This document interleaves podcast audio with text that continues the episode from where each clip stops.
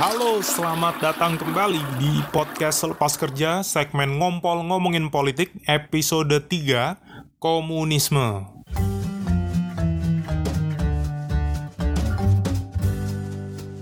Oke, ini salah satu episode yang menurut saya paling bikin deg-degan ya, karena komunisme itu susah, nggak gampang ya konsepnya agak ribet dan banyak sekali orang yang ahli tentang komunisme jadi saya kalau ngomong salah-salah tuh rasanya seperti diawasi oleh mereka yang hmm dasar newbie baru belajar udah sok tahu gitu. Ini topik lumayan kontroversial dan mengundang judgement yang banyak sekali. Karena komunisme di Indonesia itu cukup tabu ya. Soal bodoh. Saya menyayangkan itu. Kenapa sih kita jadi alergi banget sama komunisme? Padahal ya sebenarnya ya itu pemikiran yang ya udah dipelajarin aja. Itu ada satu dua hal yang bagus sebenarnya dari komunisme. Cuma kan asosiasinya komunis itu ateis nggak beragama anti pancasila PKI makar pemberontak dan lain-lain ah ya menurut saya jadi tantangan tersendiri sih untuk ngebahas topik-topik kayak gini dengerin dulu aja ya komunisme itu apa Ya, uh, sebenarnya seperti sosialisme ya. Komunisme itu juga kritik dari kapitalisme. Tapi bukan berarti komunis sama dengan sosialisme ya. Komunisme itu bisa dibilang bentuk ekstrim dari kritik atas kapitalisme. Kalau masyarakat kapitalis hancur, terus ditanya, lah kalau udah gini mau diubah jadi apa nih? Ya jawaban akhirnya ya komunisme gitu, masyarakat yang komunis. Komunis itu sebenarnya masih berkutat ngomongin pertentangan dua kelas masyarakat, yaitu borjuis alias si kaya dan proletar alias si miskin. Menurut komunisme, kapitalisme itu pasti akan menghasilkan kelas berjuis dan proletar, yang kaya dan yang miskin, yang berhasil mengakumulasi kekayaan dan yang hidup dari remah-remah orang-orang kaya tadi. Nah, dua kelas ini nggak akan pernah akur menurut komunisme, karena kepentingannya selalu bertabrakan. Borjuis pengen memaksimalkan keuntungan sebesar-besarnya dengan e, mengurangi upah dan atau nambah waktu kerja proletar, singkatnya ya eksploitasi lah. Sementara proletar itu ingin meningkatkan upah dan mengurangi jam kerja. Uh, jadi mereka nggak akur kan. Tapi nggak akur di sini tuh bukan berarti selalu saling bunuh gitu nggak ya. Mereka sebenarnya saling membutuhkan. Ya orang-orang kaya itu pemilik pabrik misalkan yang nggak akan bisa untung kalau misalkan buruhnya nggak kerja, kalau buruhnya mogok. Dan buruh itu juga nggak akan bisa dapat uang kalau misalkan nggak ada yang ngasih modal gitu, atau nggak ada yang punya pabrik gitu.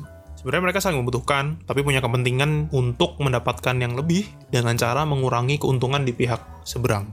Saya ulangin, mereka sebenarnya saling menguntungkan, tapi satu sama lain punya kepentingan untuk mendapatkan lebih dengan mengurangi keuntungan pihak yang lain.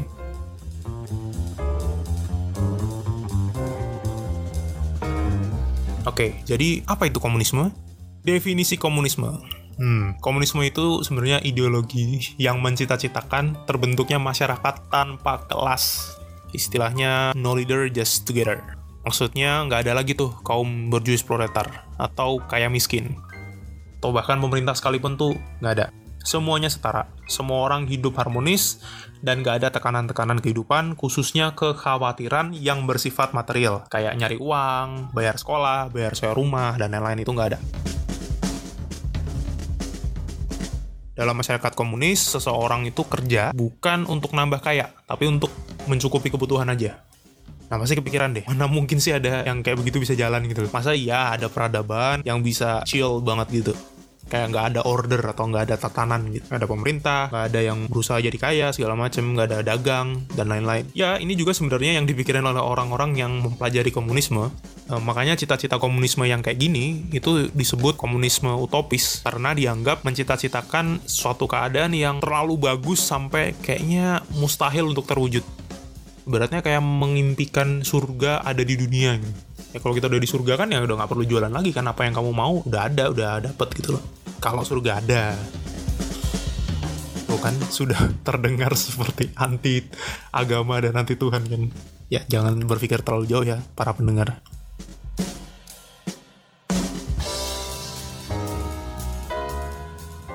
Nah, ada banyak pemikir komunisme sebenarnya, nggak cuma satu bapak berjenggot itu. Tapi memang yang paling terkenal sih bapak berjenggot itu. Yang mana sih? Namanya Karl Marx. K A R L M A R X Karl Marx itu jadi orang terpenting kalau kita mau ngomongin komunisme. Walaupun dia sebenarnya bukan orang pertama yang ngomongin komunisme. Pemikiran-pemikiran Marx, atau bisa disebut juga Marxisme, ya, jadi dasar pemikiran tokoh-tokoh penting lain di dunia komunis. Seperti Lenin, Trotsky, Stalin, Mao Zedong di Cina, dan lain-lain. Um, mereka ini kemudian menjalankan komunisme dengan caranya sendiri-sendiri dan menciptakan tanda kutip kekacauannya sendiri-sendiri. Ya, uh, pokoknya Karl Marx itu salah satu orang yang sangat layak untuk diidolakan karena pemikirannya wow. Dan teman-teman kayaknya sangat wajib mendalami itu deh. Bagus soalnya memang bukan masalah mau jadi komunis atau nggak beragama, tapi bagus, bagus. Kita bahas tentang agama dan komunisme di belakang ya.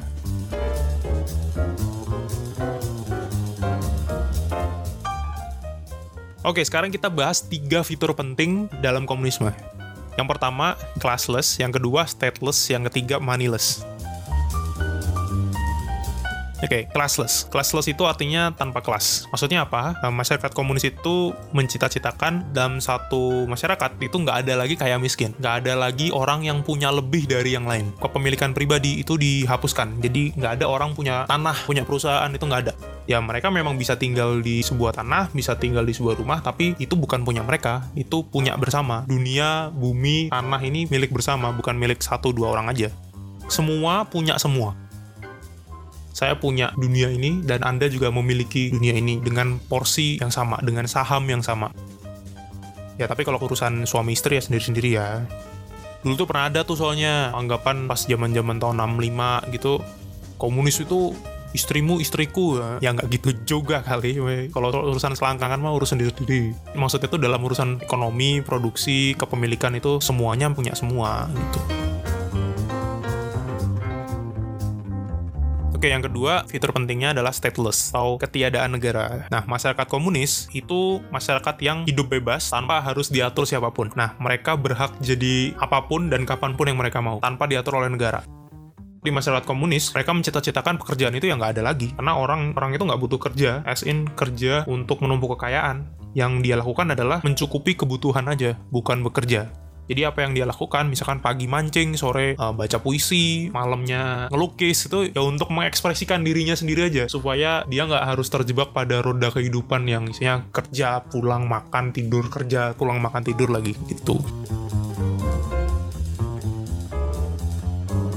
Fitur yang ketiga itu moneyless atau ketiadaan uang uang itu kan adalah alat untuk mengukur akumulasi kekayaan ya di sistem kapitalis. Jadi seberapa kaya kamu diukur dengan berapa rupiah atau berapa dolar yang kamu punya atau aset kamu itu nilainya berapa rupiah atau berapa dolar.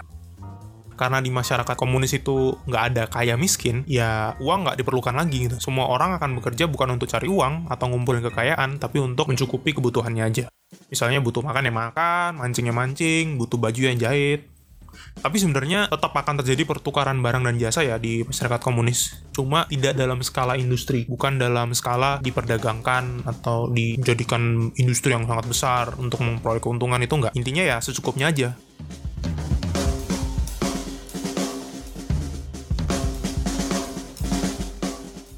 Sekarang kita bahas negara komunis. Apa sih contohnya negara komunis? Hmm, ada yang kepikiran nggak ya? Payu. Ya, kalau kalian berpikir Cina, Korea Utara, dulu Uni Soviet, Kuba, selamat kalian salah. Kok salah? Karena nggak ada dan belum pernah ada negara komunis. Gini, negara-negara yang tadi saya sebutin, Cina, Korea Utara, Uni Soviet, Kuba, itu mereka cuma nama doang yang komunis. Aslinya mereka sosialis. Kalau nggak percaya, coba bandingin poin-poin sosialisme dan komunisme dengan keadaan negara itu. Maka mereka akan lebih cocok disebut sebagai negara sosialis di negara-negara itu masih ada pemerintah. Pemerintahnya masih kuat dan dominan dalam bidang ekonomi. Bahkan masih ada kelas borjuis alias orang-orang kaya, bisa jadi pebisnis atau elit pemerintah, dan ada juga kelas proletar. Ada rakyat kecil, rakyat miskin, atau rakyat biasa. Bahkan sebenarnya uniknya, negara-negara yang ngakunya komunis kayak Cina dan Vietnam itu justru sekarang mengadopsi sistem kapitalisme di bidang ekonomi, sementara politiknya masih tetap otoriter. Nah, jadi gini loh, karena di sistem ekonomi sosialis itu pemerintah punya peran dan kekuatan yang besar dan dianggap sebagai satu-satunya representasi sah dari masyarakat, umumnya yang berkuasa itu ya cuma satu partai aja. Karena cuma satu partai, jadi cenderung otoriter. Eh, ternyata karena gagal menyejahterakan rakyat dan nggak bisa bersaing di ekonomi global dengan sistem komunis, mereka mulai berpikir nih, udah deh, biarin aja ekonominya kapitalis, tapi kekuasaan jangan diganggu-ganggu ya, biar partai kami aja yang berkuasa. Alhasil, jadilah sistem ekonomi yang terbuka, tapi politiknya tertutup. Surprisingly, it works itu bekerja di Cina, di Vietnam, lihat aja pertumbuhan ekonomi mereka gila-gilaan.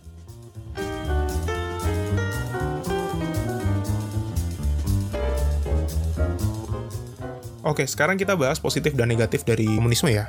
Positifnya dulu, ini agak susah nih, karena benchmarknya belum ada. Oke, mungkin ada beberapa yang bilang kalau masyarakat komunis itu dalam skala kecil pernah terbentuk, tapi ya itu bukan dalam skala yang menurut saya layak dijadiin pembanding dengan negara. Kalau nggak salah pernah ada di mana gitu, dan saya juga nggak tahu nasibnya sekarang gimana. Oke, okay, to be honest, intinya saya nggak begitu paham atau nggak begitu tahu ya eh, manfaat dari komunisme itu apa. Dan kesulitan membayangkan juga memang karena belum ada patokannya. Tapi kalau dipaksain, ya mungkin kita bisa bilang kalau di dalam masyarakat komunis, mereka yang sebelumnya menderita karena himpitan ekonomi akan merasa komunisme itu lebih baik. Atau mungkin berpotensi hidup yang lebih baik. Hidup mereka berubah menjadi tidak miskin.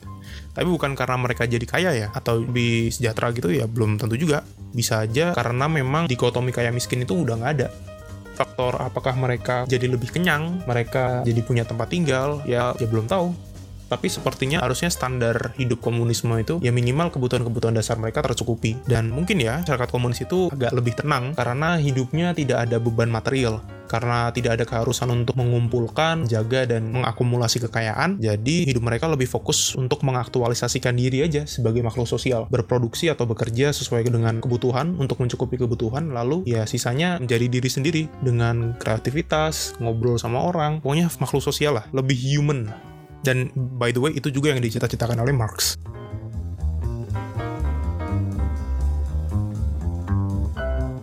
Oke, sekarang kita bahas negatifnya ya. Hmm. Bagi orang yang pernah merasakan enaknya jadi borjuis atau jadi orang kaya, ya pasti melihat komunisme itu nggak enak karena mereka nggak kaya lagi gitu. Walaupun sebenarnya mereka ya harusnya nggak miskin juga. Tapi rata-rata dalam beberapa revolusi menuju komunisme, orang borjuis itu sering jadi sasaran tembak karena dianggap sebagai kelas yang eksploitatif dan jadi penghalang menuju komunisme. Jadi mereka biasanya dibantai dan mereka berubah dari enak jadi nggak enak banget atau bahkan mungkin mati. Ya intinya bagi borjuis itu sama, sama sekali nggak enak lah. Sejujurnya, sebenarnya agak sulit sih kita ngomongin positif atau negatifnya komunisme, karena memang belum pernah ada bentuk ideal masyarakat komunis yang bisa betul-betul dipelajari dan mungkin dibandingkan dengan ekonomi kapitalis dalam skala negara. Komunisme itu cita-cita yang belum pernah terwujud gitu loh. Karena perjuangannya dan pejuangnya sering kesandung di tahap sosialisme terlalu besarnya peran dan kekuatan pemerintah dalam perjalanan menuju komunisme itu membuat cara kerja pemerintah tidak berfungsi sesuai harapan dan akhirnya mereka runtuh sendiri.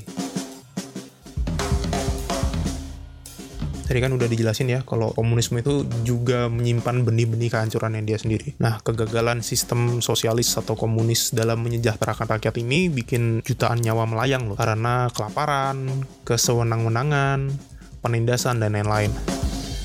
Tapi ingat, sebenarnya malapetaka kayak gini itu bukan dampak negatif dari komunisme, tapi hasil dari kegagalan masyarakat sosialis bertransformasi menjadi masyarakat komunis. Lagi ya, malapetaka seperti kelaparan, pembunuhan, kesewenang-wenangan, dan lain-lain itu bukan dampak negatif dari komunis menurut saya, tapi itu dampak negatif dari proses menuju komunis. Jadi banyak orang-orang yang misalkan mencita-citakan negara sosialis, mereka revolusi, menumbangkan pemerintahan, lalu akhirnya perang saudara, bla bla bla bla, banyak yang meninggal, banyak yang lapar.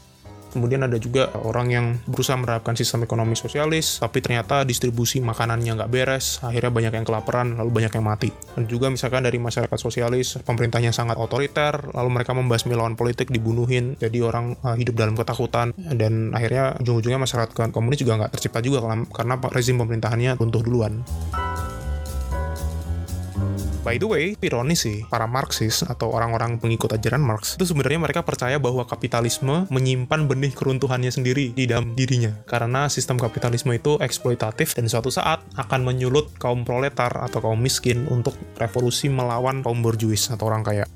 Di beberapa kasus memang itu benar. Ya di uh, kerajaan Rusia menjadi Uni Soviet juga seperti itu kan. Orang-orang yang merasa tertindas kemudian angkat senjata melawan rezim yang berkuasa dan akhirnya rezimnya tumbang dan tergantikan oleh masyarakat sosialis. Tapi di banyak kasus kayak misalkan aja Amerika Serikat segala macam justru kapitalisme itu long last bertahan sampai detik ini Nah, kenyataannya justru malah uh, rezim-rezim sosialis nih atau rezim-rezim Marxis yang lebih sering runtuh dan nggak long last karena mereka nggak sanggup lagi ngisi perut lapar rakyatnya. Entah karena memang sistemnya yang jelek atau memang implementasinya yang buruk.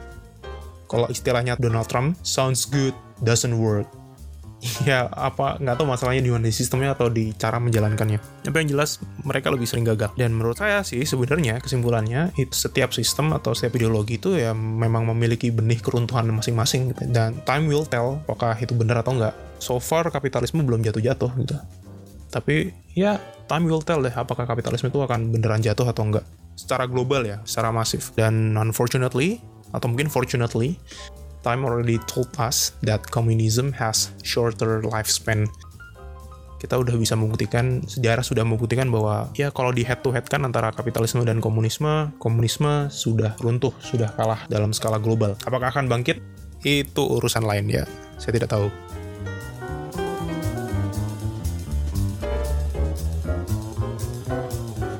Nah, ada lagi nih bahasan yang paling seru, apalagi di negara ke Indonesia kalau ngomongin komunisme apa betul komunisme itu tidak mengakui Tuhan? Hehe, kayaknya ini paling menarik sih emang sih bahasannya. Sebagai masyarakat yang religius kan ya, ya enggak.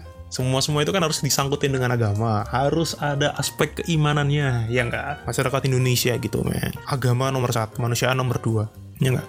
Nah, jadi apakah komunisme itu ateis, atau anti Tuhan, atau anti agama? Oke, okay, let me answer it secara tegas. Jawabannya enggak komunisme tidak ateis tidak sama dengan ateis. Nggak ada hubungannya sih sebenarnya. Soalnya komunisme itu kan ya ideologi politik ekonomi sedangkan ateis itu kepercayaan seseorang tentang ketuhanan Tuhan itu tidak ada gitu kalau menurut ateis. Sebenarnya nggak nyambung satunya ngomongin agama satunya ngomongin politik dan ekonomi. Jadi enggak ya komunisme itu nggak nggak ada hubungannya sama ateisme Gini, ada dua hal yang mau saya jelasin. Yang pertama, tidak ada dalam pakem komunisme atau kasarannya dalam buku panduan komunisme atau let's say kitabnya utama komunisme itu kan Das Kapitalnya Marx. Gak ada tuh yang bilang kalau Tuhan itu nggak ada atau Tuhan itu nggak boleh disembah atau doktrin-doktrin serupa. Itu nggak ada. Jadi Marx tidak membuat posisi dalam hal itu. Nah, yang kedua nih, yang sering membuat orang beranggapan bahwa komunis itu anti agama karena tulisan Marx di dalam salah satu bukunya bahwa agama itu candu. Nah, ini yang sering buat orang salah paham. Padahal maksudnya gini, dulu Marx itu ketika masih hidup, dia mengamati keadaan sosial di sekitarnya dan dia juga mengamati kapitalisme. Menurut Marx, orang-orang pada saat itu terlalu pasrah di bawah eksploitasi kapitalisme dan mereka berpikir, "Ah, aku nih miskin karena memang nasib atau takdir Tuhan. Karena aku miskin di dunia, ya jangan sampai miskin di akhirat juga. Ya udah deh, fokus cari pertolongan dari Tuhan aja. Sebenarnya Marx itu mengkritik pola pikir masyarakat yang tidak mau mengubah nasib mereka yang tertindas sendiri itu. Menurut Marx, kalau kita punya pikiran untuk bebas, kalau kita punya kemauan untuk lepas dari belenggu-belenggu penindasan, yaitu harus direalisasikan di kehidupan nyata, harus diubah sistem kayak gitu. Bukan cuma berhenti di doa doang. Jadi sebenarnya Marx tidak pernah mengkritik doa, tapi dia mengkritik orang yang berdoa saja. Marx tidak pernah mendiktekan apakah seseorang harus beriman atau tidak. Tapi ia mengkritik jangan sampai kalau kamu beriman, ikhtiarmu mentok di doa. Wes.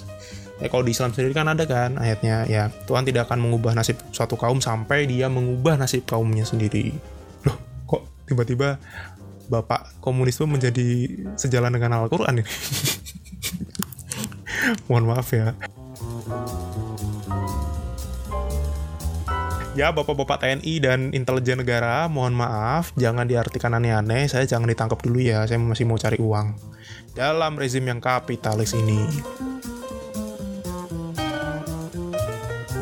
Oke, segitu aja bahasannya. Tadi kita udah bahas macam-macam, mulai definisi, negara komunisme itu apa, positif negatifnya, sampai hubungan komunisme dengan agama, walaupun secara singkat doang. Makasih udah dengerin episode ngompol, ngomongin politik kali ini. Masih banyak tentang komunisme yang belum kita bahas. Mungkin kalau misalkan ada usulan atau request, kita bisa ngomong yang lebih lanjut. Emang seru sih ngomongin yang satu ini, soalnya komunisme itu salah satu ideologi yang sering bikin kasus dan ya bikin rusuh deh menurut saya tuh di sejarah manusia dua abad terakhir ini mereka yang paling gaduh lah. Dan ngomongin kayak begini nih, kalau di era Soeharto saya bisa hilang. Lu udah saya diciduk ya. Semoga sekarang saya tidak diciduk ya. Thank you loh sekali lagi udah mau dengerin. Sampai ketemu di episode-episode berikutnya. Stay tuned, stay curious.